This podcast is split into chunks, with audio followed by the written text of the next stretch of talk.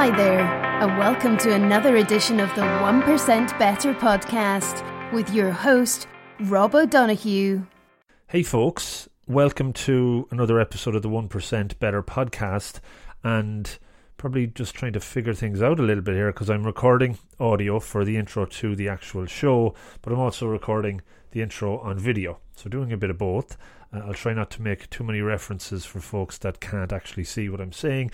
But I haven't done an intro to the podcast for a while, so I decided to put this one together.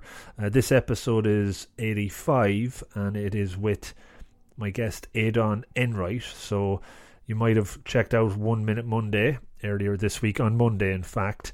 And Aodan was my guest contributor for this week, and he uh, gave out some very sound advice that I would encourage you to check out on the, the website and the video page or on social. It's been up since uh, since Monday.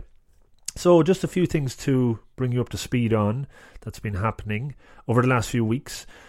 One piece of feedback, or I suppose lots of feedback about one episode in the last month has been the Isa Nacewa show, and I was delighted to talk with Isa back um, about a month ago, and over the last few weeks, as I said, got lots of positive feedback. He came across like a really sound guy, which for the 15 or 20 minutes that I talked to him, uh, he certainly seemed. And we've stayed in touch a little bit on email afterwards. Um, so I would encourage folks to check that one out if you haven't already. Uh, it's it's interesting when you interview somebody, another set of potential guests open up, and I'm actually recording an episode this week with uh, another person that's linked to New Zealand. Uh, he is a video analyst or was a video analyst coach for the All Blacks for a number of years. Uh, worked with them during the last two World Cups. So looking forward to recording that. That's going to be an hour long, one percent better show. That'll come in a few weeks. Um, if you haven't checked out any of the other 864s, please do. I actually did a live recording in front of an audience a few weeks ago with Stephen Ryan from Cork, uh, a marketing expert. And probably will release that one next week. Trying to do a 1% better and a, an 864 alternate weeks at the moment. That seems to be the uh, the way things are happening. So that might come next week, and that was a a goal for the year to do at least one live audience recording. Um, up for more. It went really well. It was good fun, and uh, I'd like to do definitely more. So if um, if you know of anybody that we could talk with or record with, all ears to that. Uh, right. So what else are we talking about? Last week's one percent better episode was with the U.S. reporter, crime reporter Melissa McCarthy, and she has a memoir out. Uh, we did that episode a few weeks back, but we also put it out on um, on YouTube and uh, we recorded it live. So um, if you haven't checked it out, go back to the website. You can check out the the video recording and also the uh, the podcast. Melissa was kind enough to give us a free copy of her her book. It's an Audible book, and I did a draw for that. Uh, just about 10 minutes ago random obviously no no picking out names and uh, from my subscriber list uh, the winner was Aoife Conway. So congrats, Aoife. I have sent you an email with the uh, the code to download that. So happy listening to that over the weekend. Um, what else have we got? If you didn't check out, which you mightn't have, um, on International Podcast Day on the 30th of September, uh, I did a session around podcasting, uh, learnings from the podcast journey, mainly focusing on of areas of softer skill development, emotional intelligence. Uh, that's up on the site now if you ever wanted to, to, to learn something about what you might actually improve on doing podcasting. I'd, uh, I'd encourage you to do it. It's about 40 minutes long. During it, we had some broadband gremlins, which uh, wasn't great when you're doing something live, but we recovered and uh, I think it went okay in the end. Um, so I mentioned the One Minute Monday. Check that out and I mentioned the 864 and some of the other 1% better recordings coming up. I put it on Twitter earlier in the week that episode 100 has been close to being recorded. Uh, I have a few more recorded that I'll roll out over the next few weeks, but looking for some new guests. And it would be cool if I had some suggestions or recommendations of who I could try and hunt down or maybe politely ask to come onto the show for episode 100. I guess it's a milestone. Uh, it's a good number, and we'll try and do something special for that, maybe. Um, so keep the suggestions coming in, and I will see what we can do there. Not only about the 100 guests, but just in general, what's working well, what's maybe not. Do these video things work? Uh, I'll probably put this intro video out on. Uh, on Thursday or Friday. The episode is going to come out on Friday morning, so see if I put this out online before then. And um, yeah, we'll keep playing with stuff, and it's certainly a lot of fun doing it and getting more comfortable with it. It's a challenge. Get outside the, the comfort zone, as I say, and keep uh, trying to do new stuff and get better, uh, 1% obviously at a time. So, uh, my only real asks are for the feedback. Maybe if you're enjoying the podcasts, talk to some friends about it, put it out in your own network in the social world. Uh, follow on any of the social platforms to try and help me grow the the the reach and as always give me some ideas for for guests or or new questions or, or anything else that we could add okay so rambling intro nearly done this week is Aodan Enright week. As I was joking with Aodan, we had the One Minute Monday, and now we have the the One Percent Better podcast. Uh, he's somebody I definitely admire and and really have enjoyed following online and reading some of his stuff. And he attended one of his seminars or one of his offsites earlier this year. Learned a lot from him. He's in the coaching world, human performance, uh, self improvement. Lines up very nicely with the theme of the the podcast and we talk about a lot of that uh, during the hour, as well as Aodan's background, uh, where he's at now, and, and maybe where he's going to in the future. So, okay, I'll, I'll leave it there, all in one take. Very proud of the seven or so minutes that I've rambled on. So, if you're watching, please go to the full podcast. Uh, it's on the usual places, and if you're listening, I'm going to stop talking, and now you're going to hear from me and Aodan. Thanks so much. Have a great weekend. Good luck. Bye bye. Hey, folks, welcome to another episode of the 1% Better podcast. And you might hear kind of more of an ambient feeling. We're, we're in the studio, uh, another person f- sitting across from me. Uh, which is always good um, rather than just staring at a screen. And that person is Aodan Enright, who is probably very well known to many of these listeners if, if they're in the Cork or region or in Munster and even in Ireland. Aodan, thanks for coming in and looking Pleasure forward. to be here with you, Rob. I know we were connected probably even before I started doing any of this, but over the last year or so, we've got to know each other a bit better. And thank you for your your feedback and advice. Uh, I always ask people for feedbacks. You're you're probably part of that one percent brigade. well, it's, it's, it's good to be part of something that uh, that give it to me, um, and I'm yeah delighted. I'm looking forward to, to, to chatting with you over the next while about your journey, listening to you. I'm going to develop and practice the art of listening over the next while, and uh, I think your journey is fascinating. What stands out for me when I did my research and from knowing you and from going to one of your off sites and and definitely reading some of your posts as well. There's a genuine, there's a sense of authenticity of it. I'm not trying to plámás you here now. You're here okay, now, you're so doing great so yeah, Um, you're definitely. You strike me as somebody that would think deeply, Mm. and what I really like about your posts is that they're very, very short. Mm. The brevity of it is uh, striking because I know, as I'm sometimes doing articles, I'm three thousand words in and I still haven't got to my point. I'm wondering how how do you how do you get there? But um, would those words resonate with you? Is you think that's fair?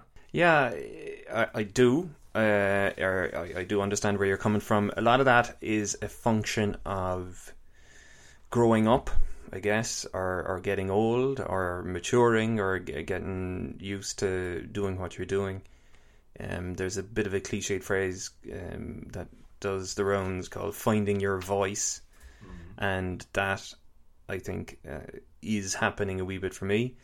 So you you get into any scenario where you're you know you're asked to say something or you do something, and after twenty times you begin to understand some of it. After fifty times, some of more of it becomes clear. After five hundred times, pennies start dropping all over the place. So I think that's more or less it for me. There's no huge secret, only just iteration and, and practice and peeling the onion. There's another metaphor for you, but um, and I think that's what it is. And you know, you just you gain confidence just to bring more of yourself into whatever you're doing, whether it's writing a piece or you know doing any bit of coaching work, whether it's with with an individual or a group or whatever. You know, you're just bringing more of yourself into it. Mm. It's fascinating that you say it because I suppose even the the journey I'm on doing some of this, the confidence does start coming.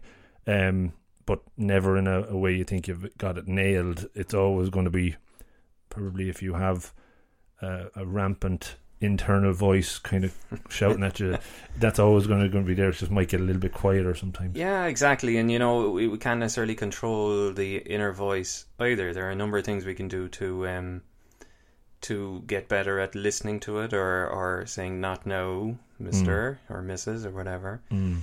Um, and yeah, and I think the the only or the best thing to let's say to fight the the let's say the debilitating nature of the inner voice is just to to continue to you know put yourself in the, the chair and, and write whatever it is you, you want to write or you know just to say yes to the chance to speak or you know whatever it is just to just to keep doing it which mm. um at times it's easy just to to stop because we rationalize all manner of different things into you know oh I'm too busy or you know they're not interested or, or whatever but no I think it, it's important just to keep doing it. Mm. so the deep thinking piece fascinates me um, and maybe this is where we kind of get into that little time machine going back. W- was that something you were always uh, aware of or was it something that was always there kind of curiosity? Curiosity definitely. Um, i'm not sure about the deep thinking piece of it, I think that that has come more with age. And um, I, I, I do know that you say it. I do have these. You're still a young man, by the way. You've mentioned oh, yeah, very age much. a couple oh, yeah, of times. It's all, so. Age is always relative. right, right, right, okay. so, um, this this idea of um, thinking about big questions. So I remember as a as a teenager, um, lying in bed um, when Dave Fanning would be finishing his radio show. That's a real shout out for kids of the 80s now. Um, listening to, uh, or sorry, uh, you know, thinking about big questions, you know, why are we here? Um, you know, how did the universe start? So, like, before I was ever exposed to any of the, let's say, the physics based mm-hmm. explanations for, you know, the enormity of life and what it all means and death and all these kind of things, hmm. you know, I, m- I remember stewing on those questions um, when I should really have been falling asleep and you know doing things would be more useful for me. That's like it's fascinating though. I try to try to not ask the why questions yeah. sometimes because it can be defensive, but but like why?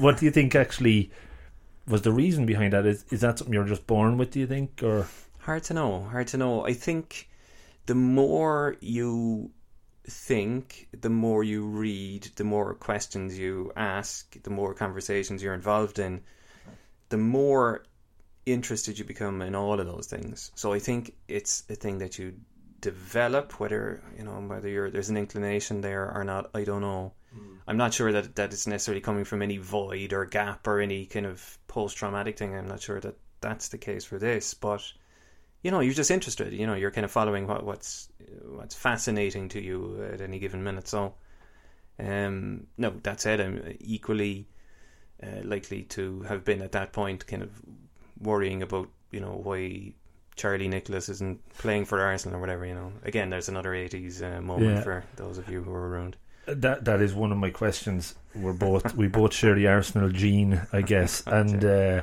I don't want to go off in a t- total mm-hmm. tangent, but w- w- where did that all originate from? That um, affliction. No, it's been great because yeah. I've been lucky enough to uh, live through a, a great times. But my fascination with football and Arsenal Football Club in, in particular uh, just came from a just a coincidence of, of being born at a time when they had loads of Irish players. Mm.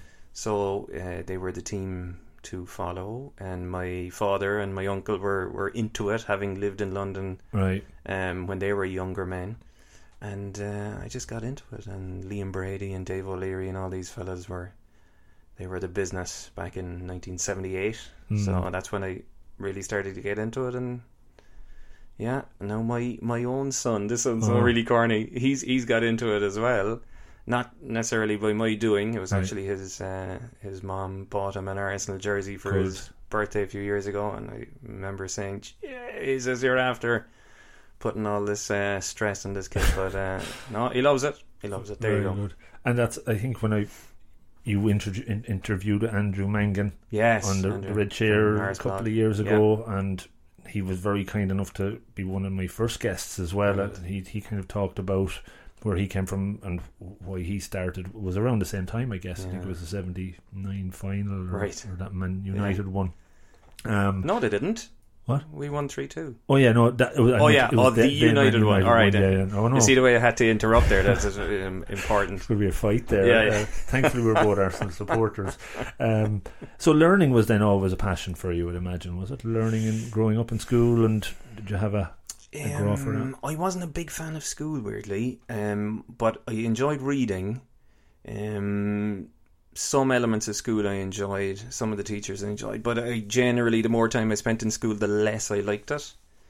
Um, but yeah, I, I guess you know, learning and school are, are intersected, but they're not necessarily the same thing. So, Mm. um, but yeah, again, it, it's this thing of fascination. You know what, you know what's going on there. You know what, you know, can you read about that, or what's behind that, or how does that work? You know, so it, it was those questions really, rather than Was it kind of structured stuff. The, the, the school structure being taught versus kind of learning? You, in school, Mm. you're kind of taught to memorize a poem, or it's very rote. A lot of a lot of that was was that one of the kind of potential. Maybe it was. No, we didn't know any different. Mm. right? So um, I didn't know any different, but you know, I, I think a lot of it was that some of the things in, in school would be fascinating. Some of the things I had zero interest in, and you just have this thing of having to do it, and and you know, trying to keep up or trying to make sure that you get whatever marks you need in the exams, all this kind of stuff. Um, and you know, don't get me wrong, it was. They say school days are your happiest days. Maybe they Mm. were, maybe they're not. It's, it's hard to know. Yeah. But um, mixed feelings, I think. Mm, interesting. So where you're at now in your in your life and your Mm. in, in what you do is different to what you did coming out of college from from, from doing dramatically different. from when I did my research here looking at you doing electrical engineering in UCC yeah, what struck me was more process and analytical and left brain if there is yeah. if you buy into that versus um, a lot more maybe creative world you're in now yeah. Maybe talk to me about the choices that were made around then, or, or were you aware of where you really wanted to get to? Yeah, I, I, yeah. There's a bunch of things actually there that are are, are, are now, interesting. so Yeah, no, there's a bunch of things. So, just a, a quick comment before I get into the, the the how it happened. It's funny. Every now and again, um, I get calls from people to do work with, uh, you know, groups in their organization, or you know that they're they have someone that needs coaching or whatever, and they'll give me some element of like you're an engineer, so you'll understand these people. You know, Right, these right, these right. weird kind of funny shaped alien. God help us, those poor misfortunate en- engineers who have compromised social skills and all this kind of stuff, right? So, um, so it's standing to me in, in that sense. I think what, what there there was no plan. I guess is the the, simplest way to describe, you know, why did things go in a certain way. When I was in school, it was very much about conforming. Like I was interested in, in physics, I was interested in maths. I was in, like that stuff was interesting to me.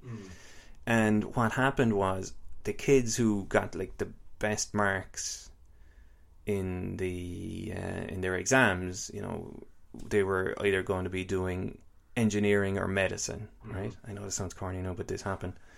And um, I was like, yeah, well, I faint if I have to have a blood test, right? Right? I literally keel over, like, I've, I've bruises all over me from um, marks from, from fainting.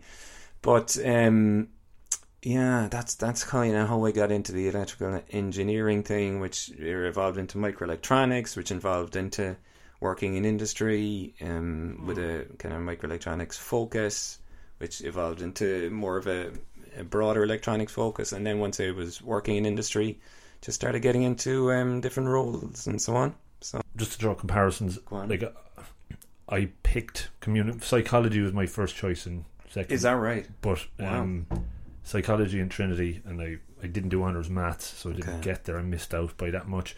So that was always what I really wanted to do. Mm but I did communications in DCU, dropped out after three or four months, and then went and did IT in Galway because it was probably the up and coming thing, and it, it was solid. Wow. That's that was kind of why I went that yeah, way. But okay. but this sort of stuff was always there. Yeah. Um, and it was a confidence thing. I suppose it just took a long time timing True. again to get there. But was that passion for you know interest and curiosity obviously there, but there was you didn't look at kind of a course like psychology or doing something in those days. No, just didn't seem practical. I was I was interested in it. Um, I'm not sure that I would have ever seen it as a career path or mm. understanding, you know, that that was something that I could do. Right. Um, you know, it, you, at any given time, especially when you're younger, you, you tend to fall into a certain line of thinking or lines of thinking, and that just wasn't in my my uh, ra- or wasn't coming up on my radar something I, I could do. But I was always fascinated, even when you know I was doing various things in college or afterwards. I was always fascinated, let's say, on the application of these things in you know in industry or in business. You know how would this impact people? So I always had a, a bias towards the people aspect of things, um, and it wasn't that I was not interested in the technical stuff, but you know, it was always more interested in the application. So maybe maybe that was a manifestation of it coming out. You know. Hmm. Interesting. Very very good. So so when you came out of college, you came to EMC not too long after that. Was that fair to say? Yeah, that's yeah. right. 1996. So it was just as the the EMC um, company was was really you know finding its feet and you know establishing itself in the market, and it was expanding globally. Yeah, so it was a good time to to get involved. Yeah. Get involved in there, and then as you spent a number of years there, you've moved, changed roles, but you were starting yes. to move towards people management. I suppose it was. Yeah, that's it. That's it. I suppose it's like anything when when you're large organizations, especially ones that are expanding or they're well run or they're you know where opportunities are coming up. You tend to gravitate towards the you know the opportunities that you're interested in, fascinated, and so on, and that's generally what happened with me. Hmm. Was I just started to you know, go more towards the stuff that, for whatever reason, was was fascinating, was interesting, and you know, without really getting in trouble, trying to avoid the things that I didn't like. Yeah. So that's kind of how that that hmm. evolved, and um, yeah. So you know, my my my I, maybe four or five different roles there over the course of eleven years, and um, kind of went in. An engineer came out a um, uh, I don't know what someone who was trying to figure out a different way of doing things. I guess, but there you go. So over that seven or eight years, you were kind of getting. I'm talking about getting to know yourself or know thyself, and was that journey starting? Were you starting to kind of question? I'm, this is okay, but I I have a real pull or a draw towards doing something different. You're you know building your plan B, ultimately coming out and doing what you're doing now how did that build up, and was there kind of starting turning points in it?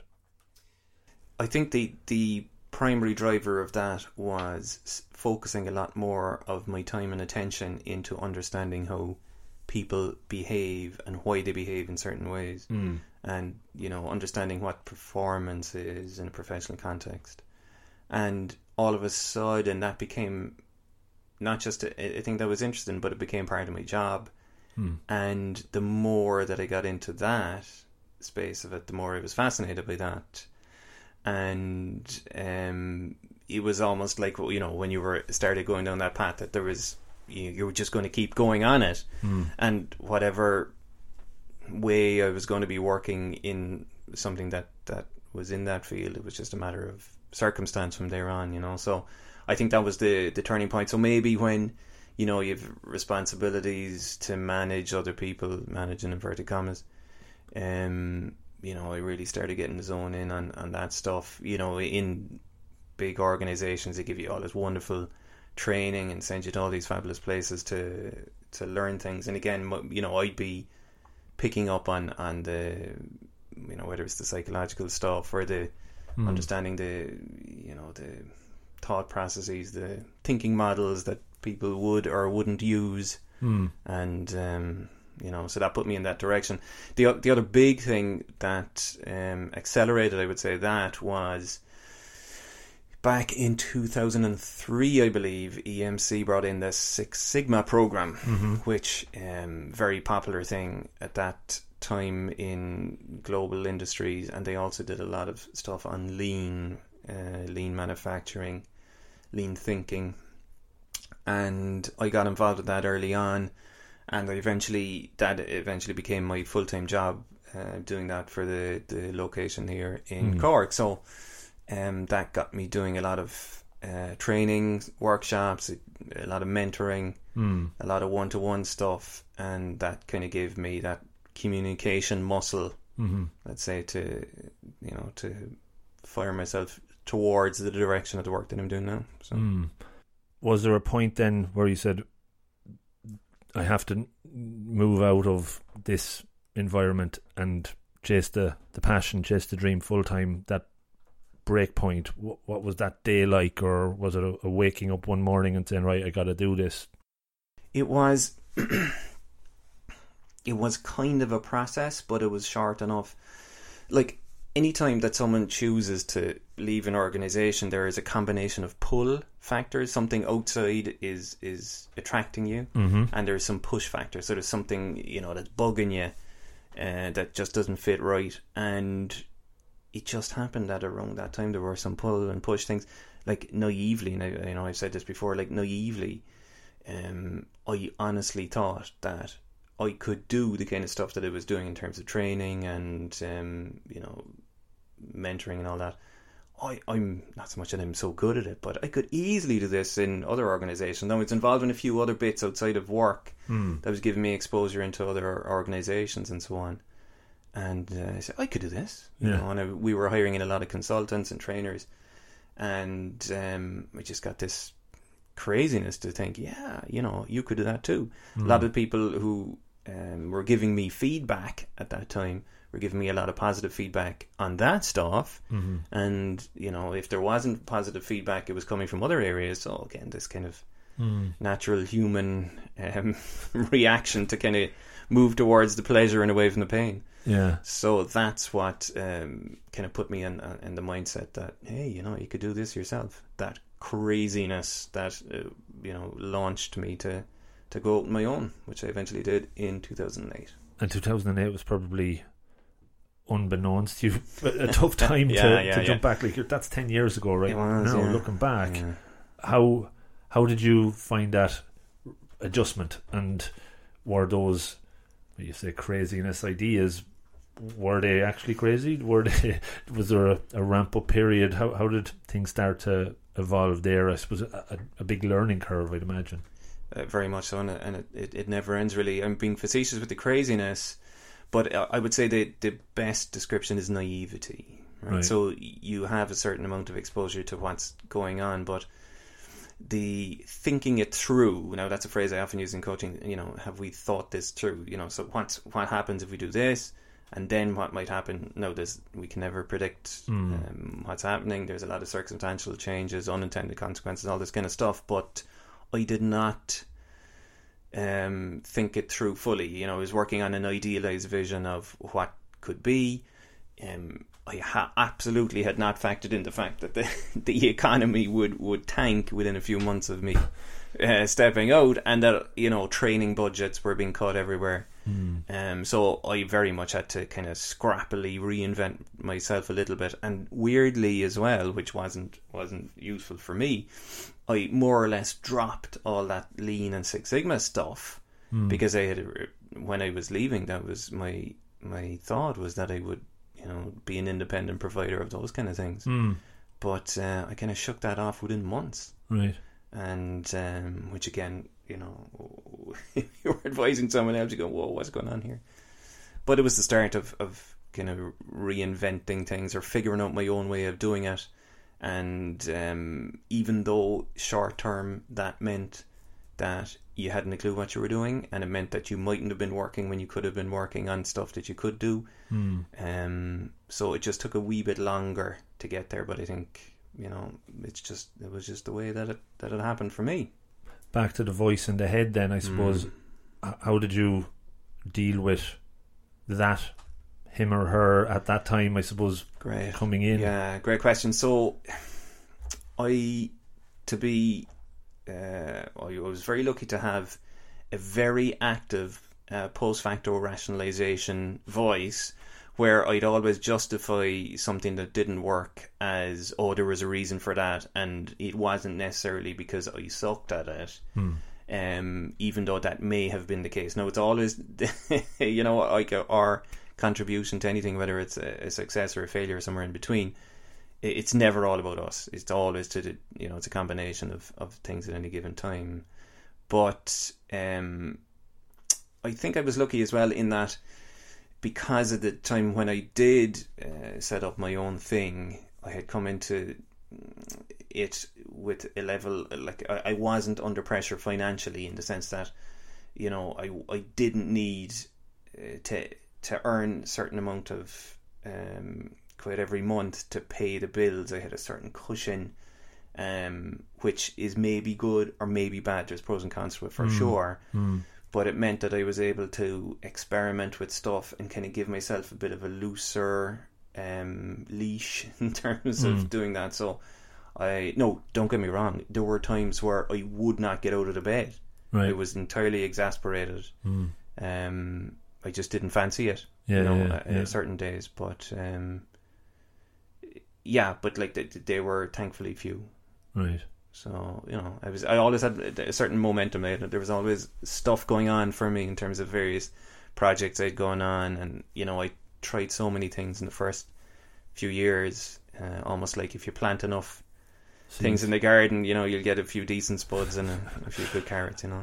Um, and what kind of came up for me there is you're, you're talking a lot about you dealing with your own internal Yeah. dialogue. How did you? And, and uh, it's interesting what you do a lot of now around building networks and Mm. collaboration. Did you reach out to others to help you through some of those stages and and collaborate with to, to kind of help you evolve? How how important was that?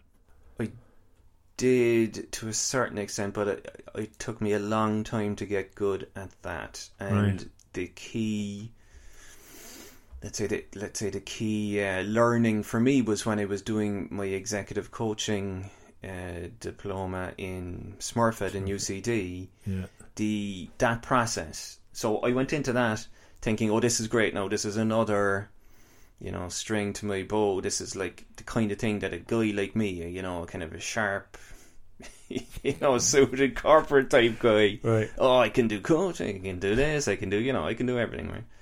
But what I underestimated going into that was the personal development side of it and the fact that getting into coaching would eh, not so much require you, but like it, it means you walk through a process of questioning, of discovery that I wasn't, not so much what I wasn't ready for, Mm. but it definitely threw me back in my arse in terms of thinking, whoa, you know, re- re- so the way I was thinking before was that the only way, and of course it wasn't. Right. So that was very useful for me, and um, that also gave me a network of peers who were going through that process Mm. that allowed me to, you know, have conversations about you know what's going on. That said, I was still very much a how's everything going? Going great. You know, Yeah, I've done yeah. this and blah blah blah. blah. So I was very much a kind of a lead with everything's great. Um, but you know, you could get into um, proper conversations about the the adventures in Mm. in doing anything. Yeah, yeah, You yeah. know? Definitely the, the coaching. I did the diploma with IMI, so Yes, and that's only just a couple of years ago. Like you, you're ten years there, Yeah. but but the the journey through the that with the thirty or so people in there and the opening up and the sharing and Yeah. that that was, was we're not was used to it. like. I mean, it, it, is, or at least it was for for me. Um, like oh my god, what's going on here? You know, Mm. the- it's it's not the kind of thing that you normally have in a workplace, Mm. and uh, it takes a bit of getting used to. But the value of it is immense. Yeah, and I think that though sometimes, like anything, when you get used to something, you quickly forget how you weren't used to it. Right. So True. not too long ago. And, and by the way, that curse of knowledge thing, Hmm. like I'm so long working in this space now Hmm. that there are times that people come into, let's say, our offsite environments or whatever, and I have to remind myself, it, oh no, remember, this might be this first time that someone has ever been asked the question you're about to ask them. yeah, And the fact, you know, the prospect of them talking about something yeah, and someone else looking at them, you know, like not all of us are in a in, in a self confident state to to talk openly about whatever they're thinking about. You know, yeah. And it's even interesting, even just putting together some materials of doing presenting about Mm. core values and whatnot. Okay. Like it's it's um, it it it's that internal debate to say this is very rudimentary. I won't even include it. right? but but you you're obviously making the assumption others do. It's it's challenging almost then because you don't want to go in regurgitating something in front of people and you're almost then saying, oh, the, the you know, you will your own self reflection will say, "No, I'm I'm being nothing new coming out here. Yeah, versus- and you want to mm. you want to you know play your best cards, Yeah, right? I mean, that's yeah. a totally natural human thing to do. You want to impress yourself nearly, Mm, but uh, yeah, we do have to remember that you know we're all at different stages of everything. mm, and um, you know it's it's okay just to remind ourselves of, of the the basics, so to speak, yeah, and uh, to do it in a way that that is okay for everyone. So that's a tension, that's a challenge within any kind of guidance, any kind of um, environment like that, for sure. So the coaching diploma, uh, breaking down you, your sense of self self reflection, self awareness, Yeah. the EQ world, probably was that really the like was EQ something you were familiar with before doing a lot of that? It was. It Yeah. was. Um, I remember one of the, the books. You know, we're we're given like ten books at the start of the, Mm. the course, and I was like, yes, Goleman is uh, on the curriculum. Brilliant. I love already. Goleman. So, um, you know, you had this sense of yay. You know, I can get into this properly. So it was, but through my through my own reading or, or exploration, or even you know some of the the courses or workshops or various things you do, um, it was and and I could see that that was an underappreciated element of you know performance. Yeah, Simple as that. Simple as that. It, it is an underappreciated element, and I think that's still the case today. That we're only still catching up collectively as professionals to the significance of of emotions, but also our intelligence in terms of uh, dealing with the emotional component of the work we do. mm. So coming out of that, then did you did that put you on a, a, a different direction, a different path? Did it change your your view, your where your mission, your your vision? Was those things kind of forming as a result of that? It. Do you know what it did? So let's say there was a kind of a short term path and long term part. Long term, it put me on the road to the work I'm doing today. Mm. But short term, it confused me Okay. because what I had then was I had a bunch of things that I was trying to juggle. Um, a lot of them were external in terms I had I had this thing I could do with people I was doing in various bits, and you know often companies or clients or individuals would ask me what is it that you do, Mm. And I would say I'm not sure. Right. No, I wouldn't say I'm not sure to them. I would say that internally Yeah. and they would say, "Oh, I do this," you know, blah blah blah blah. But it was confusing, and if I didn't understand it, then how could anyone else? And that's that's one of the the things that I, I'm still juggling with. But it's a, a truism of, of everything that any of us are doing. Mm. If we don't, if we're not clear about what it is we're trying to get across, and even in just in a face to face or in anything, Mm. then how can someone else do it? Why were- why would we expect someone just to be able to intuitively sense and get uh, what you do? Which, by the way, some people did anyway. For me, right? So Yeah. they could just.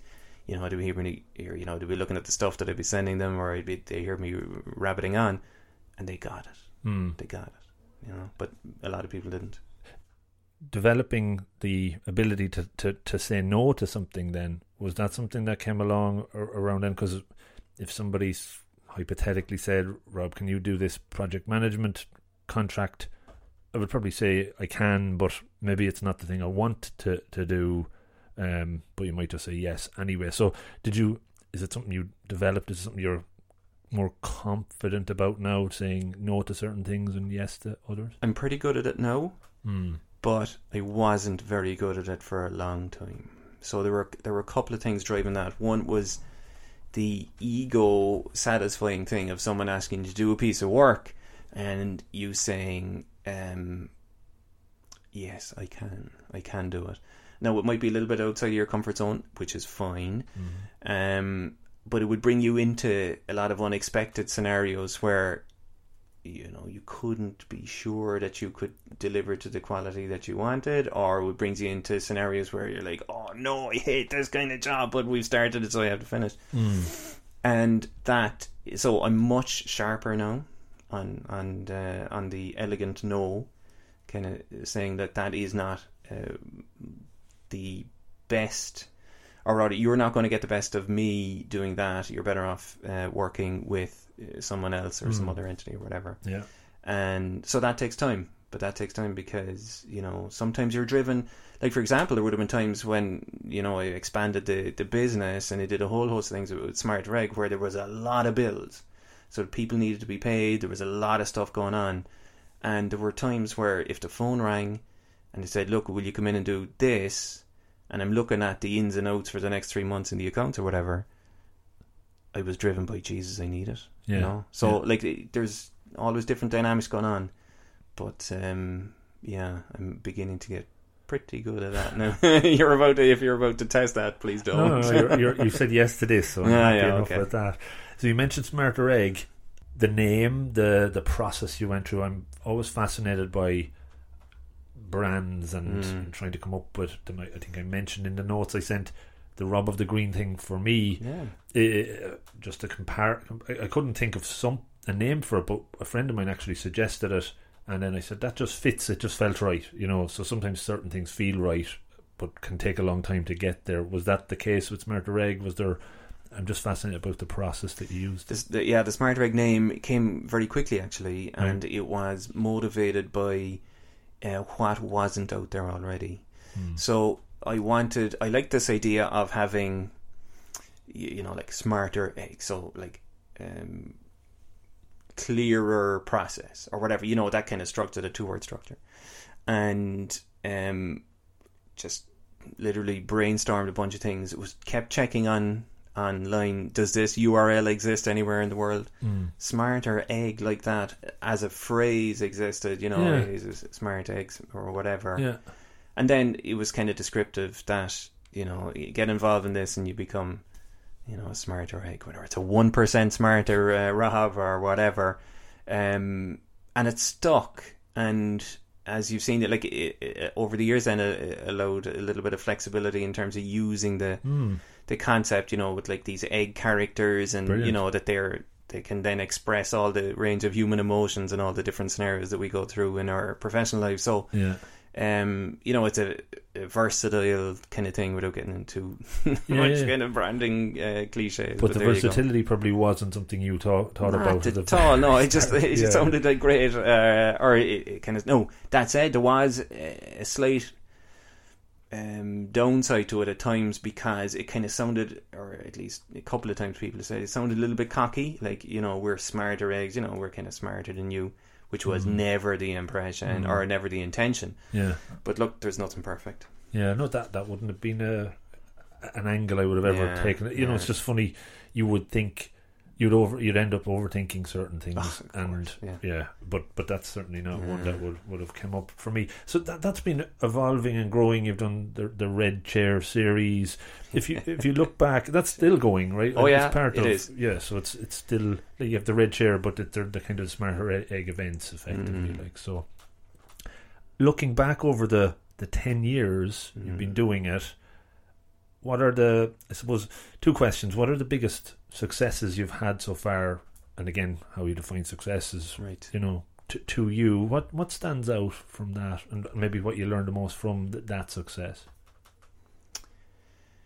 Okay. Um, I think that the single, at least as I'm sitting here now speaking to you, the thing that that gives me the greatest sense of satisfaction that I would say that is successful is the creating the environment for lots of people to plug into to give them uh, a capability to work on themselves and work on whatever it is is going on in their professional lives, in their business, their organization, their career, whatever.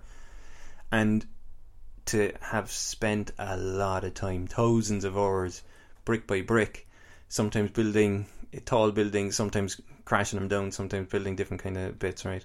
But to have built up that infrastructure, that um, call it ecosystem, Mm. which has enabled several hundred people to to progress as a result of it. I mean, that's the that's the ultimate thing that that uh, I get satisfaction from, Mm. and that's taken different forms um, over the years. But I mean, ultimately, as of now, as a result of all that work, there is a community of people who some many of whom are actively involved on a on a week to week basis in, in the various things that we do.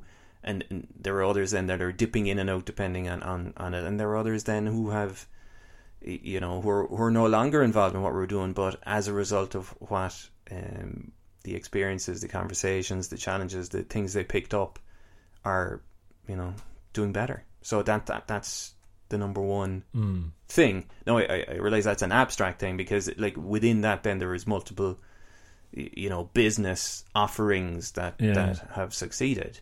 Mm. But um, if you don't have the overall thing, you know, why are we doing this? You know, it's it's to do that. It's to give people that that Mm. support.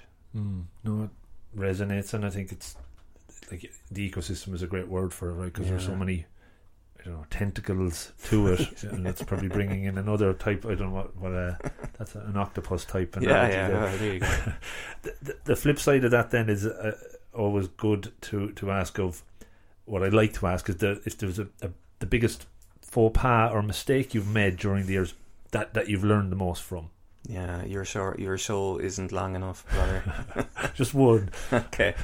The okay, there's been so many. I think if there, without getting into naming specific things, uh, because some people are going, "Hey, I was involved in that." Um, I would say anything that that overreached in terms of not so much its ambition. So, I would say over the ten years, I've made three and a half attempts at expanding, scaling the business in ways that I felt at the time were the right thing to do, or at least that a lot of people are saying you should do, and for various reasons, they just weren't the right thing to do.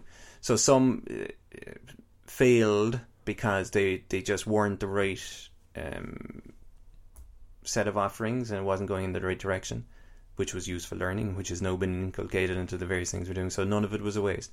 And then other times they were just like the wrong collaborations, short term okay, long term not so good. Um, but I think the common element through all that is just this thing of overreaching. So you step outside of what you know to be true, what you know to be uh, kind of congruent about what makes you work well with all the other things that go around that. You know, can you sustain this over a period of time? And you start moving into the, oh, you know, people are expecting us to do this, or we should be doing this, or you should be going global, you should be, oh, all this kind of crazy stuff. Mm. Um, which lots of people kind of cheerlead, but um, they're not there then to um, to kind of you know put out the bins the following Monday morning. You know, Yeah. so yeah, that would be it. Cool. Like a few questions came up from you while you were answering that one, which is always good. Feeling and an intuition there, like certain times I know I do I'm doing something and it doesn't work out and and, and I, I know back I look back and said like it was screaming at me that wasn't going to work out. You said there you felt they were going to work out, but but they didn't. And is that something you've developed more of over time? A, a sense of I just trusting the gut in a way. do big time. I'll give you a great example of that, Rob. There was, like as I say, I've done multiple collaborations, different things over the the years in various forms, and I remember there was. I'm thinking of one example where I was doing stuff with one person, which led to doing stuff with another couple of people, and it was really exciting stuff, and it was at the cutting edge of what I thought was possible in terms of you know different ways of, of coaching and, and developing Mm. people. But my wife made an observation one night. She said, "You're always frazzled after your interactions with that person." Hmm. And I was like, "Whoa, what's that about now?" And she was right. You know, um, I was emotionally all over the place. So it was exciting, but it was also a lot of like churn, you know, and like she'd even comment, "Jesus, you're you're waking up early or whatever," and you know, there, there's like if we're only focusing on a particular piece of ourselves, which might be, let's say, the the intellectual, rational brain element, where I could see, you know, all manner of exciting things, but I wasn't listening to to me. Yeah. I wasn't listening to, you know, what was going on emotionally. Like I was having a visceral physical reaction where, like, you know, tummy would be gurgling, blah blah blah blah blah blah. You know, you just feel just totally weird. It was like, you know, you're Yeah. after playing a, a hard ninety minutes without the um or seventy minutes or whatever puck and ball. Um, you know, it was just just weird. So the, all um data, whether it's visual, whether it's on a spreadsheet, whether it's in the gut, Hmm. whether it's you know emotional stuff, it's all valid and needs to be listened to and respected. You Mm. know, so that that would be my my learning from that. Yeah, and it's interesting that your your wife identified it. Yeah, The question then that comes up for me there is the the need for having a coach yourself yeah, and having that outlet. Like I would even say to Paula, sometimes she would notice you might go and talk to somebody in relation to the stuff you're juggling with, and, and as you know, as a coach, if you're talking to taking on board an awful lot of stuff from people all the time to outlet it, is that something you have always regularly done in, in the kind of maintenance mode yourself? Very much so. Um, you need to have you, you. Well, one of the things I've learned, both um, from going through the coaching process myself, but also just from life, Mm. is that you are better off when you are verbalizing the stuff that's not being verbalized. If that doesn't confuse you, so it's important just to if there's something on your mind, or something bugging you, there's stuff that keeps coming up. You've got to get that into a conversation somewhere. And I think one of the things that I've been lucky enough to, to build, just because of the nature of the professional work that I do, is that I have a an amazing support network of various people in different uh, areas of, of the, the professional coaching space, but also just you know people who have who are out there doing various bits that I can have a conversation uh, with on any given topic, Mm. and it's fantastic. No, we didn't have that Mm. sometimes, and there were times when I would have stewed on particular things for months, you know, Mm. and I would be, you know, it would kill you nearly, but um, but it takes time to develop that, and I think this comes back to the the essential value of any coaching intervention, which gives you someone to have a conversation with. It gives you external eyes on on your situation, Mm. and it's a reminder to you that there isn't only just one way of thinking about it or seeing it or feeling about it. And we, you know, we can. Our tendency is to get locked into that. Mm. You know, so that's Yeah. the value of it. not only coaching as a kind of a support. Talked to a lot of entrepreneurs on the show, and they said the one thing that they learned as they're gone is, is to realize they can't do everything themselves, and when to bring somebody else in, be it a financial expert or marketing or whatever. During the ten years, is that something you've learned be- to become better at and know when to delegate? Definitely, and I would have been a seriously bad offender in this regard. and it's the thing of pride. you know, it's, yeah. a thing of pride. It's also that, that classic fixed mindset thing, the Carol Dweck uh, idea that, you know, you, you see, not so much that you see yourself, but you want to be seen to be operating at a level where you have all your shit together and you know the answers. But of course you don't. And it is having that, that um, courage to say, you know what, I need help with this, or I haven't a clue what I'm doing here. Um, but that takes time too, and at least for me, it took a long time to to kind of break down that resistance to just saying, "Hey, look, I need help with this," or you know, if if I'm going to do this successfully, I, I need someone else to do it. So, you know, some people struggle with that. I know, I know, and it, like there's a bigger element of that in terms of this whole idea of delegation within within teams and groups and organizations. but it's so important, Yeah. you know, and you, you always come back to it. If you're the kind of person that resists doing that, you would always come back to it. Yeah. You know? Interesting. And again, another kind of spin-off question here: the amount of roles you have, like your Mm. you have sub personalities, I'm sure, within the business, or just different things you do. You you interview people. You're you know you're you're a host in that respect. You're a facilitator. Is there any role you you enjoy most? The gosh, that's a great question. I think the thing that gives me the greatest joy or the greatest uh, excitement when I'm doing it is at the intersection of the coaching work itself, whether it's with a person or an individual, I should say, or with a group. uh, Let's say in the, the kind of the offsite type um, environment, and the design of something around that. So it's understanding, you know, what's useful here and coming up with something that, that would work. So it, it's that intersection of the design of, of the solution and the actual contact with the person or the group or whatever it is. And is that something that you've kind of landed on more so over the last while? That, you got to know yourself better. That that's the one that emerges the best. It is, and and there would like for example, I would have gone through cycles of uh, time thinking that, oh, the last thing I need to be doing now is actually doing the work, because I can't scale my hours. You know, I'm going to design all this stuff and you know let all these other people do it. You know, all this kind of stuff that you go go through, um, or at least I have done cycles of this kind of stuff.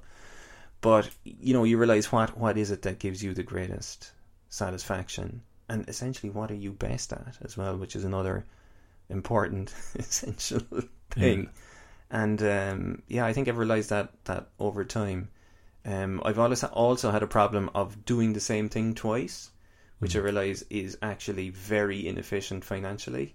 Hmm. You know, the ability to, like, for example, do the same talk twice Right. which I did last week, which is a huge thing for me because normally I would custom everything, and it's crazy because you know I'm uh, spending way too many hours working on something. But uh, so I managed to do I two different speaking gigs last week, and I did the same talk, um, and it was great And why because were it you worked. were you saying to, to yourself, "I can't do this twice because I'm not being original"? it's coming back to the thing we were talking about earlier Yeah, about this thing of um, I don't know. You're tr- you're trying to exactly yeah. Jesus, I've said that before out loud. So being authentic to yourself, almost, or something. Yeah, but like you know, like I've said that already. So you know, it's it's not perfect. If it hasn't been said before, it doesn't have value. You know, this kind of craziness. Yeah. But um, yeah, so I, I've again, you know, as we're growing up slowly, Rob, we're learning these things, which are, is obvious in hindsight, or external eyes would say, of course, you should have, Yeah. you know, a few things that are very, very simple to explain and sell. You know, but there you Mm. go. Very cool. I attended your session in April in Mhm. Garryvoe, the one day session, a day of, of reflection, which Right. which I, I, I fully enjoyed uh, as somebody that likes to do that. Um, your approach for, for those every quarter, I suppose, you take a topic. Is there kind of a, a approach that you take for each one? Do you kind of design that within on a quarterly basis, looking at a specific area? Is that how you work with that? Yeah, so i i the answer is yes and, right? So th- those quarterly offsites that we run, every offsite kind of follows the same high level process of reflection, assessment, adjustment, commitment. Okay. And it's done in a collective environment where there are other people there that are coaching you, but also holding you to account uh, for the 90 days after. So, what also happens though, on top of that, is depending on the time of year or whatever, there will be a theme or themes that is going through that work over the course of the day that is relevant to that to that time or is something that, that needs to be done. Like so for example, at the start of the year you might be looking at the, the year ahead from a complete perspective and you might be kind of going up uh, a few uh, thousand feet, you know, and looking at some of the really big things. For example, in the autumn offsites, which we're we're in the middle of, of doing now, it's more of a focus on the next three months. So we're using a lot of the essentialism themes mm-hmm. and and nudges to to remind us of you know what's what are the vital few now that we need to concentrate on for the next few weeks. So it, it comes and goes depending on hmm. on context. Okay. And over the last number of years, people uh, probably seem to be in, in our world getting more and more interested in self development and the whole idea of waking up a little bit more. Have you noticed that over the last number of years? I have, yeah, because I noticed, like, you know, if I'm 10 years doing this out and about, I've noticed that the percentage of people who avert their gaze when you start talking right, Yeah, yeah, yeah. has steadily gone down. Mm. And it's not unusual now to go into a room of, let's say, even 15 people in a, in a corporate group or 100 people at a conference or whatever, and for hardly anyone to avert their gaze. You know, they're ready to listen. Mm. And there were multiple reasons behind that. But yes, I have noticed that. People are more open to exploring a slightly different way of working. They're more open to expressing themselves. They're they're more open to being themselves in a work context, Mm. which is only good.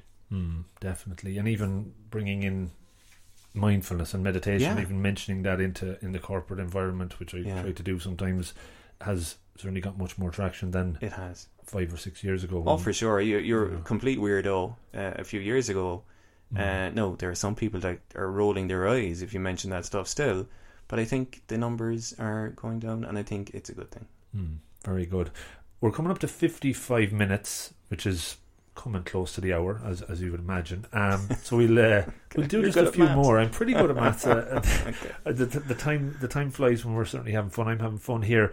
Maybe just to wrap up with a few, maybe practical questions that you can impart some of your your knowledge and Okay. hopefully becomes wisdom for for others in their- in the kind of one percent better mindset. See if there's stuff that you could maybe that you practice that others could could do.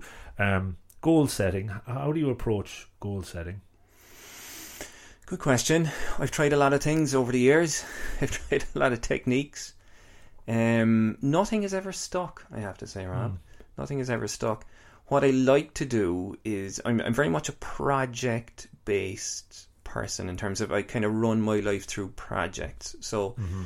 I'll have particular projects that are are short term. I have ones that you know are, are have a have a longer term focus.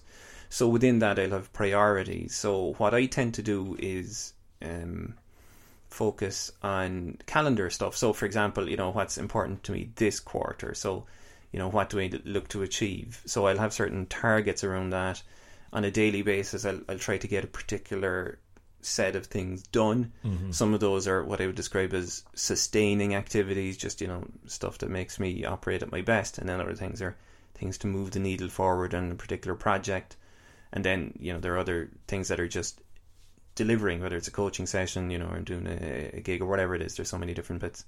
Um, but I don't know if that answers your question. yeah, but no. it, you know, but as of now, I don't necessarily have my goal list with the five things on it. I just I I use all of that good stuff through the lens of projects. Do you use So- any tools or anything that you use to to manage all of that?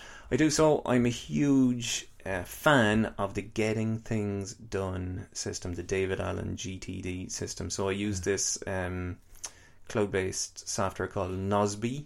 It's Mhm. developed by these uh, by folks in Poland, which is based on the GTD system. So that's how I drive my ship is right. Uh, is using that system. So that, as I say, it's based on you know there's certain projects which have actions, and then you know that bubbles up into categories. So like I, have I would have a coaching category, I have a speaking category, I have a smarter egg Yeah. um, category. So you know that's how I Hmm. keep the show on the road. That's an interesting one. Yeah, I can. Mm. I, you've Trello. Have you heard of Trello? I have, indeed. We kind of live off Trello. Yeah, no, I, I saw your board there in the background. Just kind of hidden away there.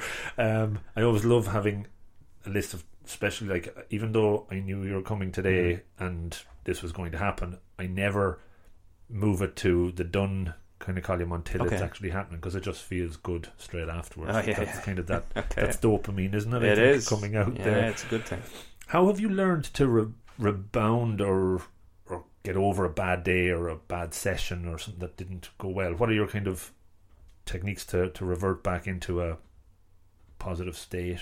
Anything come up? I have a bunch of things there actually. Um, I'm going to give you my friend Neil O'Brien's answer on that first before telling you about my situation. Neil talks about resilience being more about the habits we keep rather than any attribute.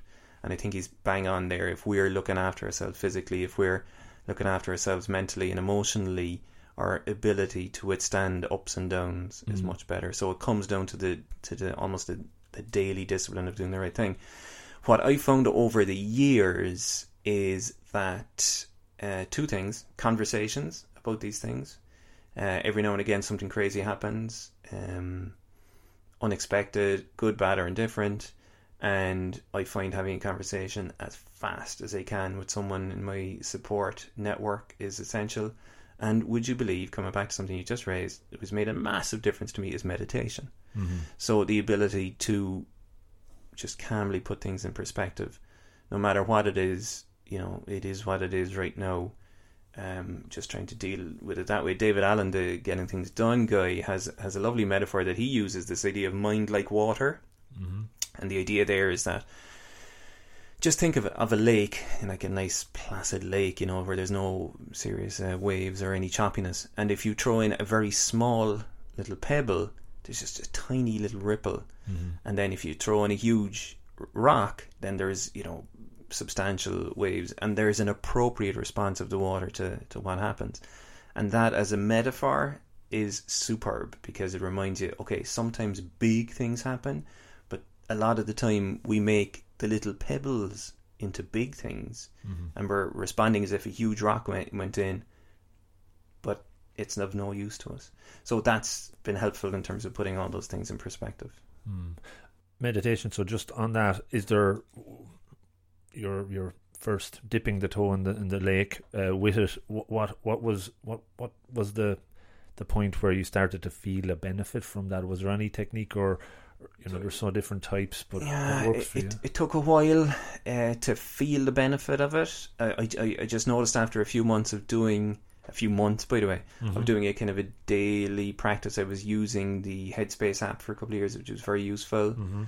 Um, that I just had that, you know, going back to the mind like water metaphor, that there was a more appropriate ripple effect depending on what was going on. I was noticing that I uh, my kind of the gap between to use this this well known phrase, the gap between the stimulus and response was widening. Mhm. Um, and it was from just that kind of daily practice of doing, even if it was 10 minutes, I try to do 15. Some days I don't do it at all, Mm. and maybe I've got complacent Do you the, the notice longer those that I do it. that you might have a like I notice if I don't, I, I, again it goes back to what you were saying about habits and Mm. the two or three things I have to do every morning. It's almost OCD at this stage, but Mm. the days I don't do those, I feel like I'm off center a little bit. Yeah. Um, the, the- Funnily enough, when it comes to meditation, I don't notice a, a, a short term effect in the same way I would if I didn't exercise. You know, if I hadn't been out with the runners on for a few days, I'd notice it. If I hadn't been to the gym for several weeks, I'd notice it. Mm. But with the meditation, it seems to have just a, a longer half life for whatever reason. But the other piece of it is that I've tried to adopt various other kind of mindful ways into what I'm doing. If I'm walking anywhere uh, uninterrupted, I just you know focus on my footsteps for a while using my friend Hugh Brilliant, uh, yeah, done yeah. his mindful walking stuff. Um, and there's a bunch of different things that I would just you know just bring myself back to the moment. So it's not just all about the the sitting or the the formal practice. It's just using that that approach in a, a bunch of different ways. Mm. This one is a bit maybe out there, but I'll ask it anyway. What's the last thing that you might have learned or taken on that stands up or stands out that, that has lit you up like that? It was a wow. I'll tell you something very specific um, because I was stuck uh, working with a particular coaching client on a challenge they had, and it came from material that I had used previously. There are these two guys based in Stanford University whose names have just gone right out of my head, Rob. Um, but they have a whole set of materials, they have courses and so on around designing your life. Okay, their design guys is really good Okay. but they have a bunch of useful tools and they have this idea of an anchor problem which is something that is kind of holding you down but can be solved by reframing and i don't know where anyway i was just really annoyed uh, you know that i couldn't kind of Mm. make progress on a particular thing with a client and I just disremembered this concept or I relooked or you know Yeah, yeah, revisited their material and I was ecstatic. I was nearly kind of hopping around the office, going, "This is exactly the the way to look at it," Yeah. you know. So there's stuff like that comes up uh, a lot. Hmm.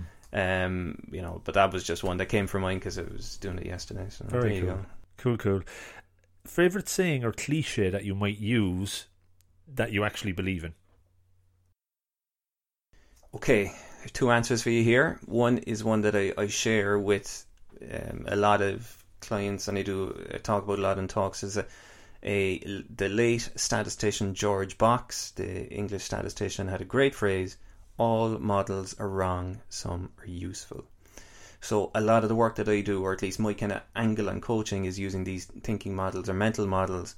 This is one way of looking at life, one way of looking at the situation, one way of looking at the business, whatever it is all models are wrong, some are useful. So it gives you permission to actually look at more than one way of doing it.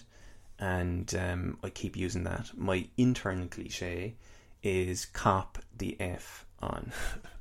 Okay. So back here. every every time that I uh, I find myself slipping out of focus or whatever, I just that's my little phrase, cop the F on. Good. No, I don't use uh, F, right? So but, Sure, you know. sure. But that's funny. It brings us back to the internal voice. Probably that's probably giving you the hard time, but you have the the positive one to come back. Oh yeah, for end. sure. I know that that's that's that's uh, tough love, man. I mean, that's that's the arm around the shoulder, saying, you know, you know what's important now.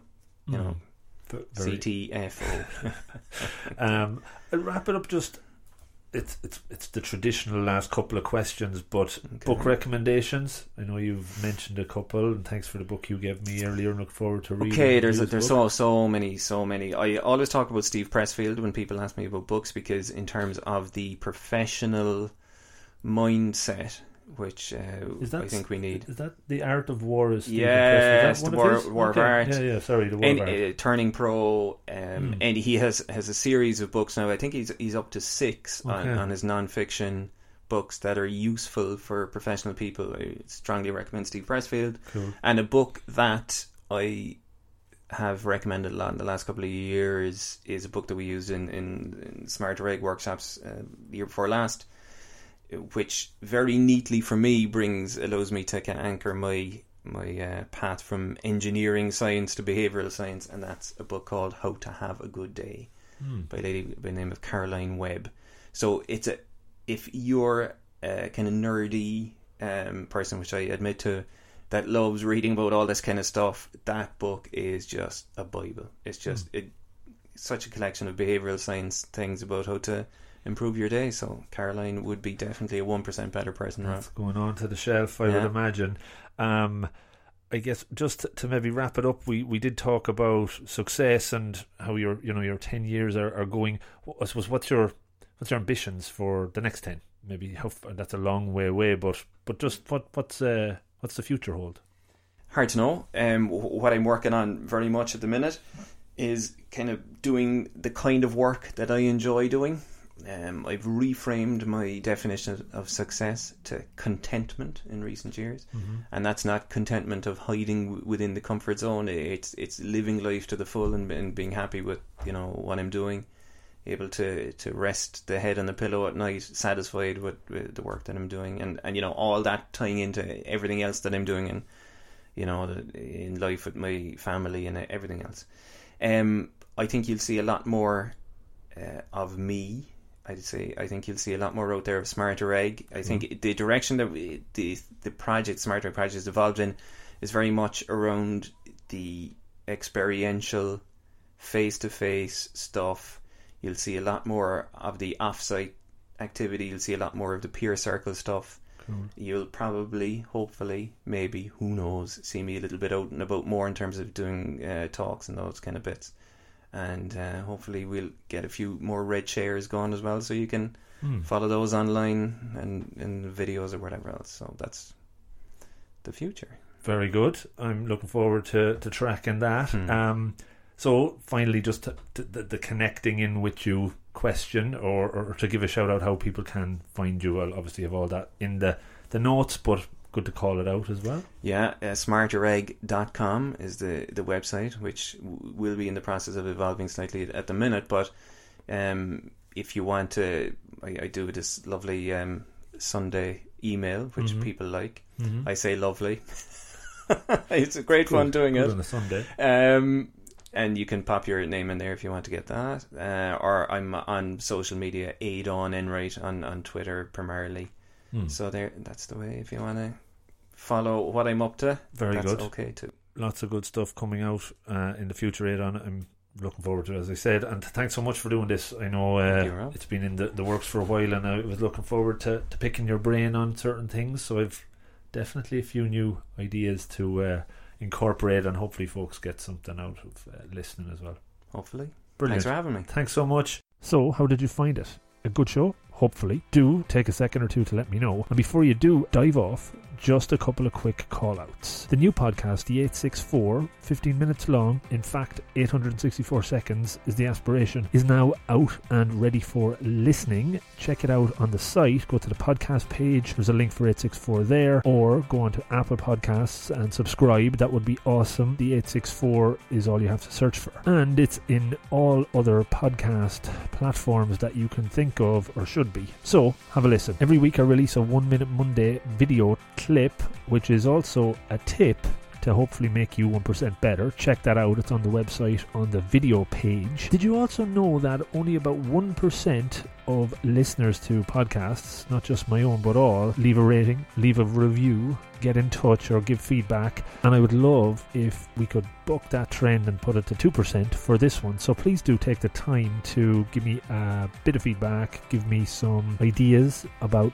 future guests or whatever the hell comes into mind. Just get in touch or rate or review the podcast on Apple. That helps. I'm available at all of the social platforms, pretty much all, at Rob of the Green. That's either with or without the at sign, but you'll find it under that moniker. So hopefully I'll hear from you there. Last couple of quick ones support. So I do offer some pro bono coaching. Get onto the website, the support page to get in touch few hours a month. Happy to do that. And if you would like to support the podcast, that would be awesome. You can do so through Patreon and also through purchasing books through the book page on the website. That goes through Amazon and we get a little percentage. I'm not even sure what, but it's something. And finally, just to say thanks for taking the time to listen to the podcast. I know there's lots of other shows out there. It means a lot that you're checking this one out. So have a great rest of day, week, month, year, whatever it may be, and hopefully you're getting 1% better as a result of these shows. Take care and good luck.